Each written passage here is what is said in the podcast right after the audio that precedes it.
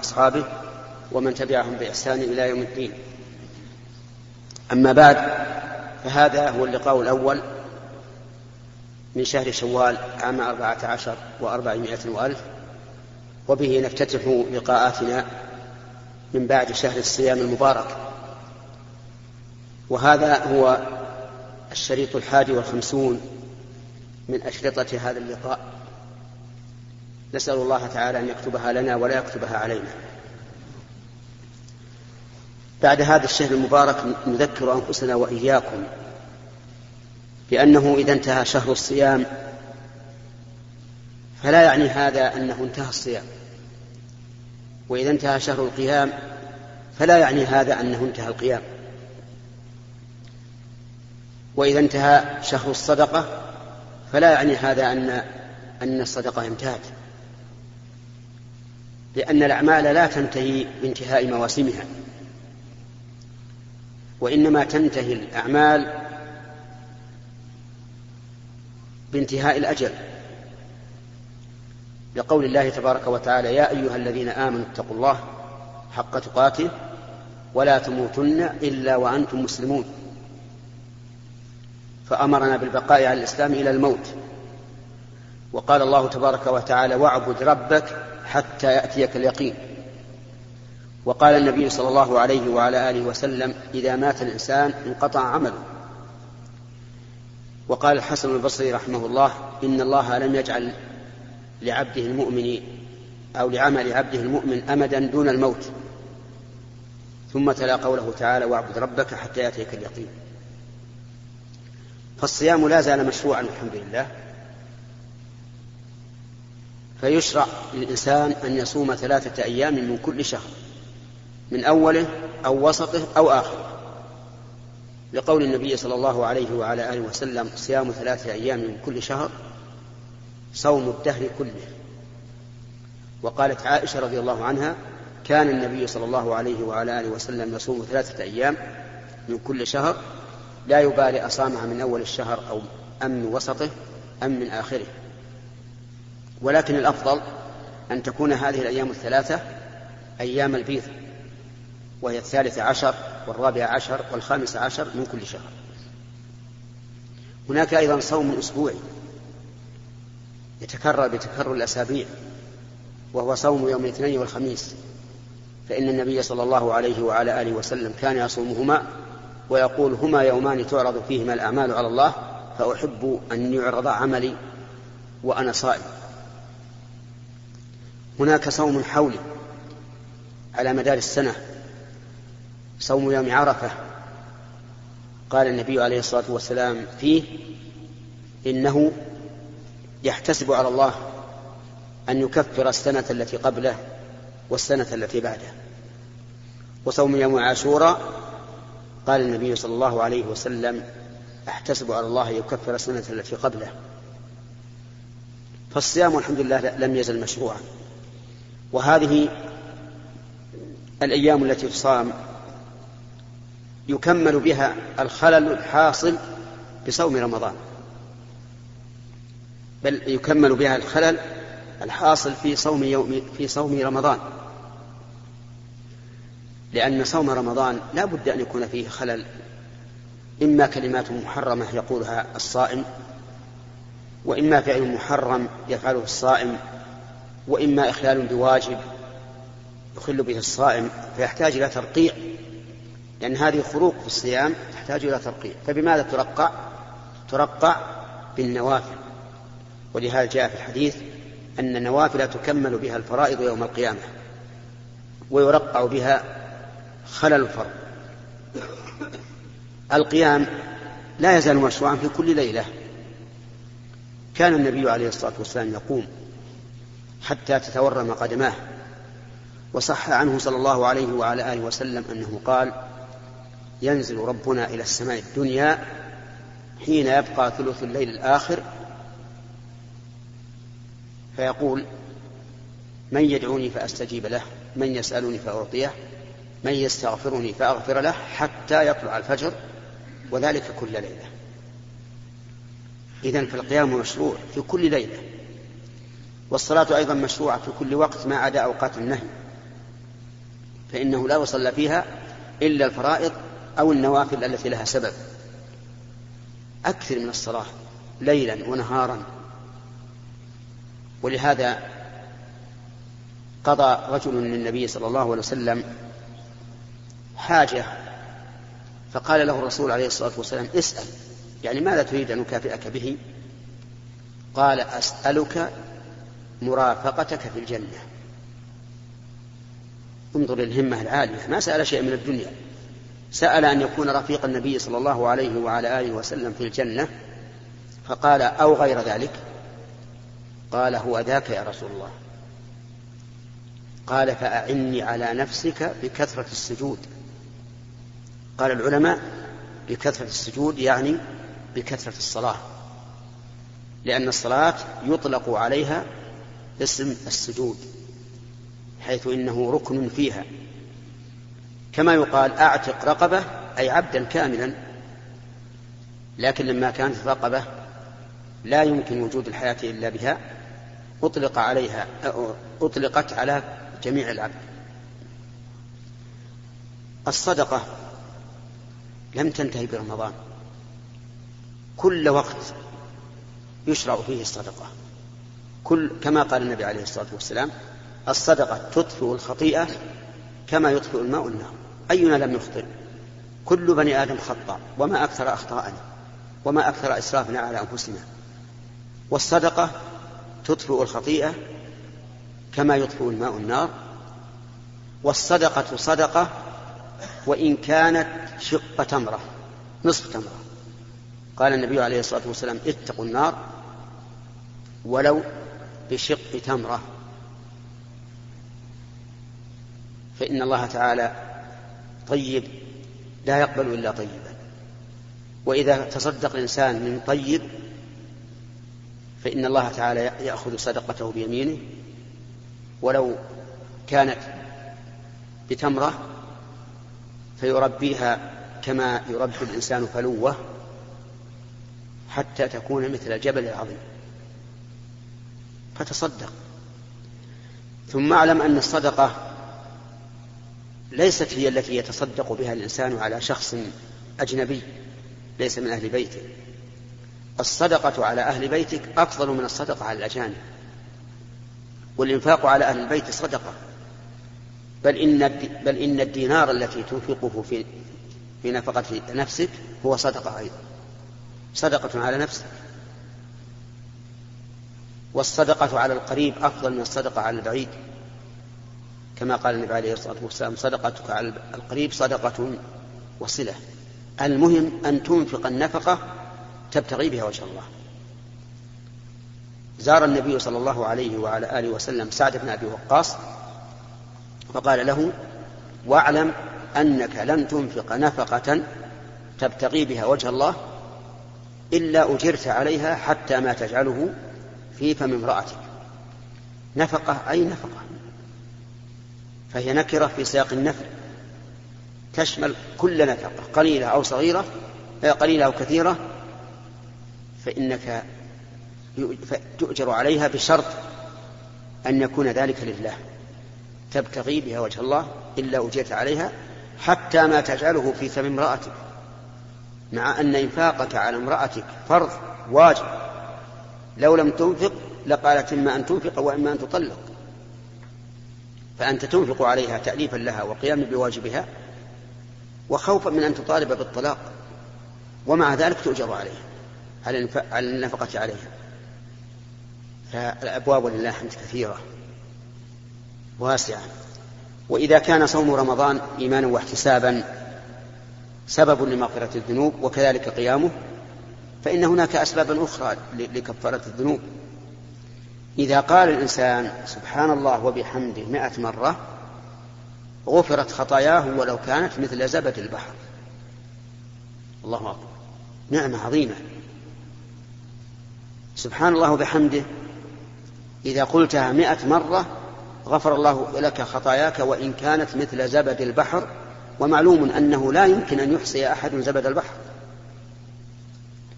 وقولك سبحان الله وبحمده لا يستغرق من وقت كثير كثيرا. أعتقد أن الإنسان إذا قاله بتوسط في عشر دقائق يكمله أو أقل. وتكمله أيضا وأنت تمشي في السوق وأنت في بي جالس في بيتك وأنت جالس تنتظر الصلاة.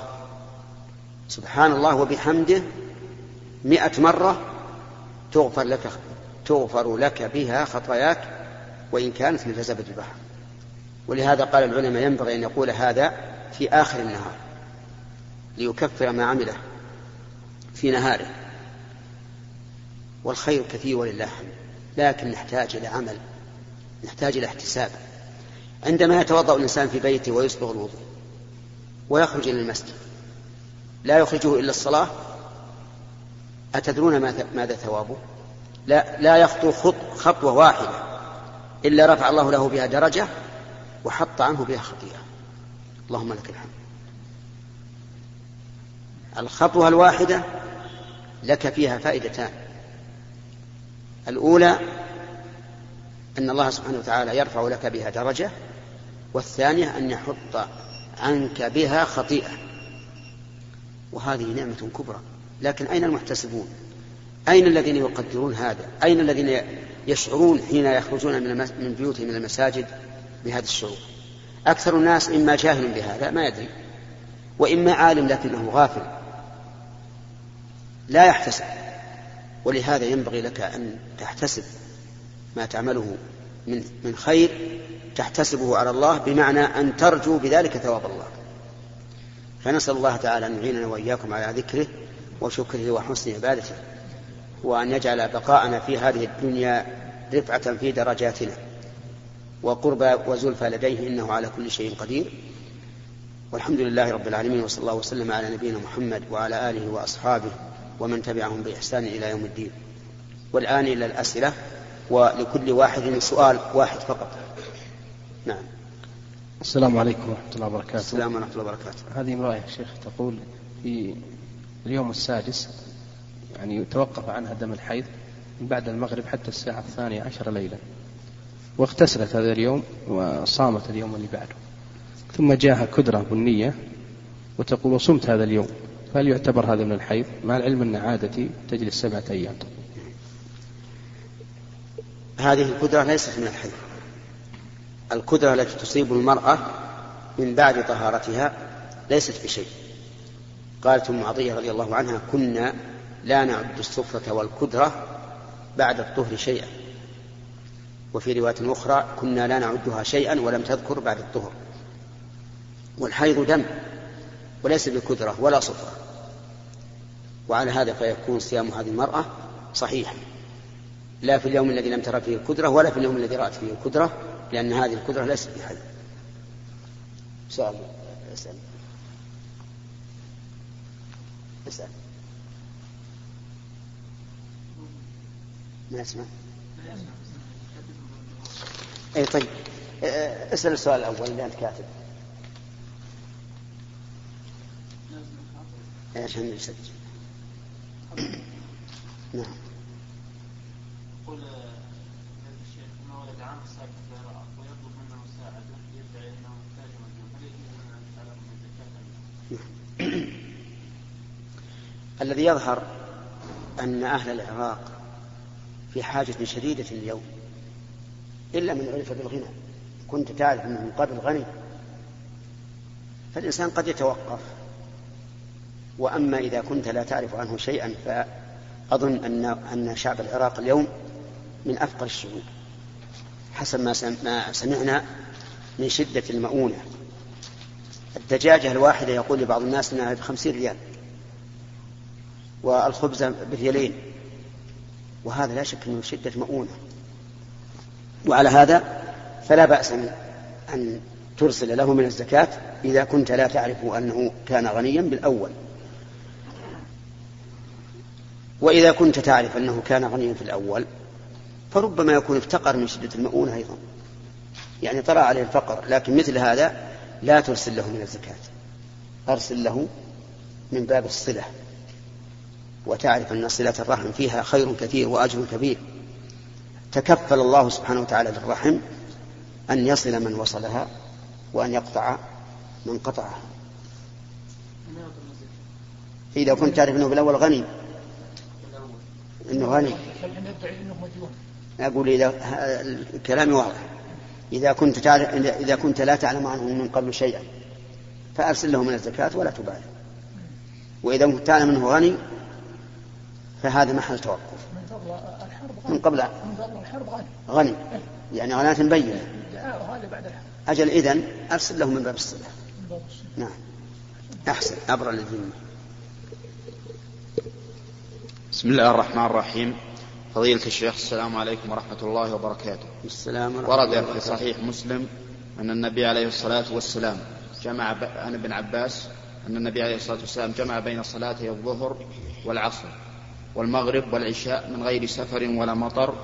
قالوا سألوا ابن عباس في الحديث لما فعل ذلك قال لكي لا يشدد على أمته أو ما في معنى الحديث. أفيدونا وفقكم الله. نعم.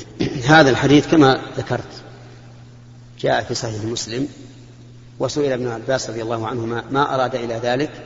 قال أراد أن لا يحرج أمته يعني أن لا يلحقها في حرج ومشقة. ولهذا يجوز للإنسان متى لحقه حرج ومشقة في تفريق الصلوات أن يجمع بين الظهر والعصر وبين المغرب والعشاء سواء في سفر أو في حضر. ولهذا نجمع في أيام الأمطار ونجمع في أيام الرياح الباردة ونجمع في المرض. فباب الجمع أوسع من باب القصر. القصر ليس له إلا سبب واحد فقط وهو السفر. غير المسافر ما يجمع حتى ما يقصر حتى المريض مرضا شديدا لا يمكن أن يقصر إلا إذا كان في غير بلده. كإنسان ذهب للمعالجة فهذا يقصر وإن بقي في المعالجة سنين. لكن آه لكن الجمع أوسع. الجمع سببه الحاجة والقصر سببه السفر. ولهذا جاز للمستحاضة التي يأتيها الدم باستمرار جاز لها أن تجمع. لأنه يشق عليها مع خروج الدم أن تتوضأ لكل صلاة. وجاز أيضا حتى للمرضع قال العلماء حتى المرضع التي يشق عليها أن تطهر ثيابها لكل صلاة يجوز لها أن تجمع. لكن هذا الذي قاله أهل العلم في وقت يكون الناس في ضيق وليس عند المرأة إلا ثوب واحد يشق عليها أن تغسله كلما بال عليه الصبي. أما الآن والحمد لله فممكن أن تكون أن يكون المرأة ثوب خاص بالصلاة ولأولادها ثوب خاص. نعم.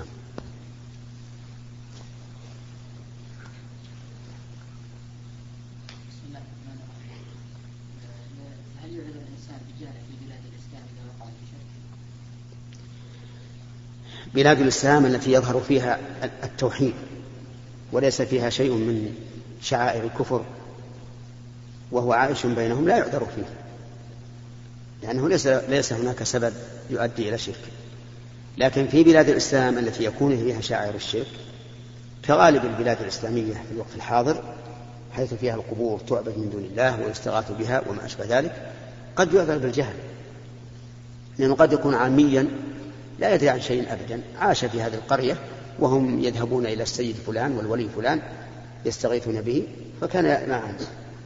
ولم ينبهه أحد على ذلك فهذا يعذر بجهله ويحكم له بظاهر حاله. ثم إن كان هناك شيء خفي عنا فأمره إلى الله يوم القيامة. أما في الدنيا فيحكم له بظاهر حاله وهو الإسلام لأنه لو, لو اعتقد أن هذا شرك ما فعله. هو يدين بالإسلام يقول أشهد أن لا إله إلا الله وأشهد أن محمدا رسول الله ويقيم الصلاة ويؤتي الزكاة ويحج البيت ويصوم.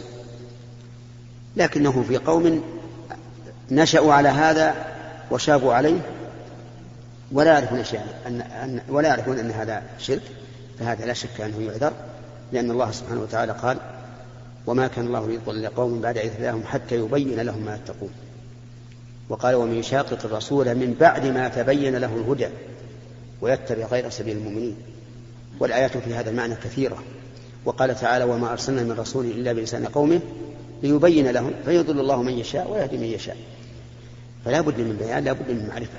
والله عز وجل أكرم من أن يعاقب من لا يعلم أن هذا ذنب. نعم. بسم الله الرحمن الرحيم. فضيلة الشيخ ما حكم ما يأخذه صاحب المؤسسة من مكاتب الاستخدام في الخارج أو الداخل على العمال الذين يستخدمهم ومن صور ذلك استعداد بعض الأفراد أن يأتي بالعمال من الخارج لصاحب المؤسسة ويعطيه مقابل كل فرد ألف ريال فقط. ما عليه إلا إخراج الفيزا. صاحب العمل ما عليه إلا إخراج الفيزا. ما حكم هذا المال؟ والله أنا أكره أكره استخدام العمال على الوجه الذي عليه الناس اليوم. لأن استخدام العمال أصبح تجارة يتجر بها الناس. تجد الإنسان يأخذ فيزا وهو لا يحتاجها لكن يأخذها فيبيعها فيبيعها على فلان وفلان أو يأخذها ويستغل العمال بأن يأخذ منهم. سواء في المكاتب هنا أو في المكاتب الخارجية فأنا أكره هذا إطلاقا. وأقول إن الإنسان لا يستقدم إلا من يحتاج إليه فعلا وحينئذ لا يمكن أن يبيع الفيزة ولا يأخذ من العامل. ثم كيف نقول إنه يأخذ من العامل؟ ومن الشروط المعروفة بينهم أن العامل يأتي لمدة أظن ثلاث شهور للتجربة ثم إذا انتهت الشهور ولا ولا ولم يجز للمستقدم رده إلى أهله فيكون أخذ منه مالا بغير حق أما نعم لو يأخذ منه المال ويقول إذا لم ي... إذا لم يقبله رد عليه ما أخذه فهذه أهون. فالآن أمامنا نقطتان النقطة الأولى أننا لا نرى جواز استخدام العمال إلا لمن احتاج إليه حقيقة كصاحب مؤسسة أو مزرعة أو ما أشبه ذلك. أما من استخدمهم ليتجر بهم فهذا لا يجوز. ثانيا إذا احتاج إليهم ثم أعطوه مالا ليقدمهم على غيرهم فإنه إذا قدر أنه لم يوفق في هذا العامل فليرد إليه ما أخذه لئلا يكون أخذه بغير حق. نعم.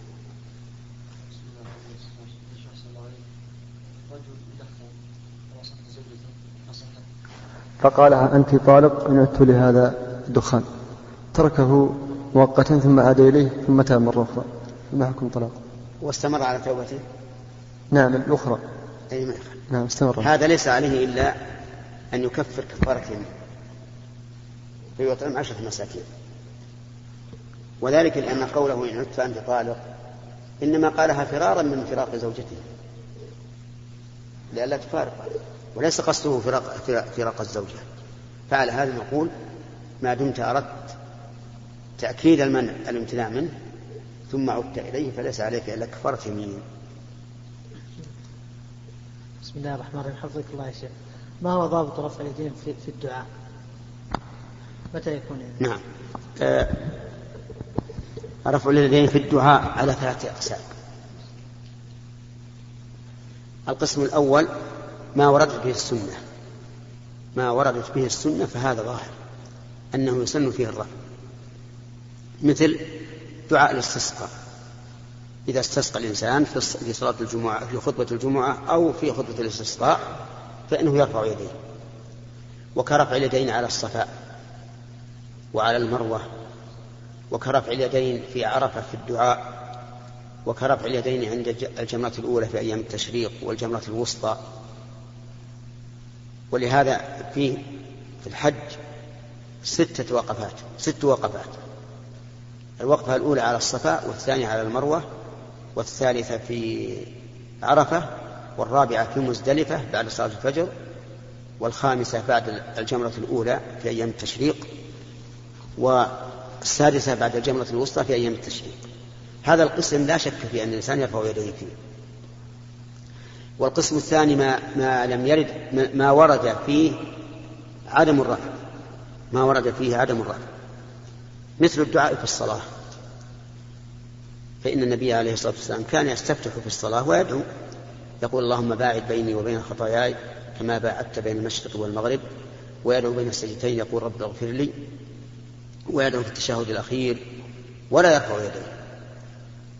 وكذلك في خطبة الجمعة يدعو ولا يرفع يديه إلا في الاستسقاء أو الاستصحاء هذا أيضا لا هذا لا يرفع لا ترفع اليدين. ومن رفع يديه في هذه الأحوال وأشباهها قلنا إنه بدعة ونهيناه عن ذلك. القسم الثالث ما لم يرد به الرفع ولا ولا عدم الرفع. فهذا الأصل أن من آداب الدعاء أن يرفع يديه. لقول النبي عليه الصلاة والسلام إن الله حي كريم يستحيي من عبده إذا رفع إليه يديه أن يردهما صفرا.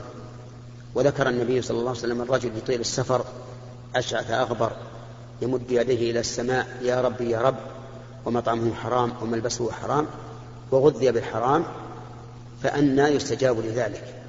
فجعل النبي عليه الصلاة والسلام رفع اليدين إلى الله من أسباب إجابة الدعاء. فهذه أقسام رفع اليدين. ولكن في القسم الذي ترفع فيه الأيدي هل إذا فرغ من الدعاء يمسح وجهه بيديه؟ الصحيح أنه لا يمسح وجهه بيديه لأن الحديث الوارد في ذلك ضعيف. لا تقوم به حجة. فإذا رأينا شخصا يمسح وجهه بيديه إذا انتهى من الدعاء بينا له أن السنة أن لا ترفع يديك أن لا تمسح وجهك بيديك لأن الوارد في ذلك ضعيف. من أخذت. خير إن شاء الله. مثلا بين صيام مثلا ثلاثة أيام في شهر تدخل مع صيام عرفة هل تأخذ الأجرين؟ آه تداخل العبادات يعني نأخذ بالأعم تداخل العبادات قسمان قسم لا يصح. وهو فيما إذا كانت العبادة مقصودة بنفسها أو تابعة لغيرها. فهذا لا يمكن أن تتداخل العبادات فيه. مثال ذلك إنسان فاتته سنة الفجر. حتى طلعت الشمس وجاء وقت صلاة الضحى. فهنا لا تجزي سنة الفجر عن الضحى ولا الضحى عن سنة الفجر ولا الجمع بينهما أيضا. لأن سنة الفجر مستقلة وسنة الضحى مستقلة. فلا تجزئ إحداهما عن الأخرى. وكذلك إذا كانت الأخرى تابعة لما قبلها فإنه لا فإنها لا تتداخل. فلو قال إنسان أنا أريد أن أنوي بصلاة الفجر صلاة الفريضة والراتبة قلنا لا صح لأن الراتبة تابعة للصلاة فلا تجزي عنها. والقسم الثاني أن يكون المقصود بالعبادة مجرد الفعل والعبادة نفسها ليست مقصودة فهذا يمكن أن تتداخل العبادات فيه. مثاله رجل دخل المسجد والناس يصلون في صلاة الفجر. فإن من المعلوم أن الإنسان إذا دخل المسجد لا يجلس حتى إيش؟ يصلي ركعتين. فإذا دخل مع الإمام في صلاة الفريضة أجزأت عن الركعتين. لماذا؟ لأن المقصود أن تصلي ركعتين عند دخول المسجد. وكذلك لو دخل الإنسان المسجد وقت الضحى وصلى ركعتين ينوي بهما صلاة الضحى أجزأت عن تحية المسجد. وإن نواهما جميعا فهو أكمل. فهذا هو الضابط في تداخل العبادات ومنه الصوم. فصوم يوم عرفة مثلا المقصود أن يأتي عليك هذا اليوم وأنت صائم. سواء كان نويته من, من الأيام الثلاثة التي تصام كل شهر أو نويته ليوم عرفة. لكن إذا نويته ليوم عرفة لم يجزئ من فضلك اقلب الشريط الأيام الثلاثة. وإن نويته يوم من الأيام الثلاثة أجزأ عن يوم عرفة وإن نويت الجميع كان أفضل.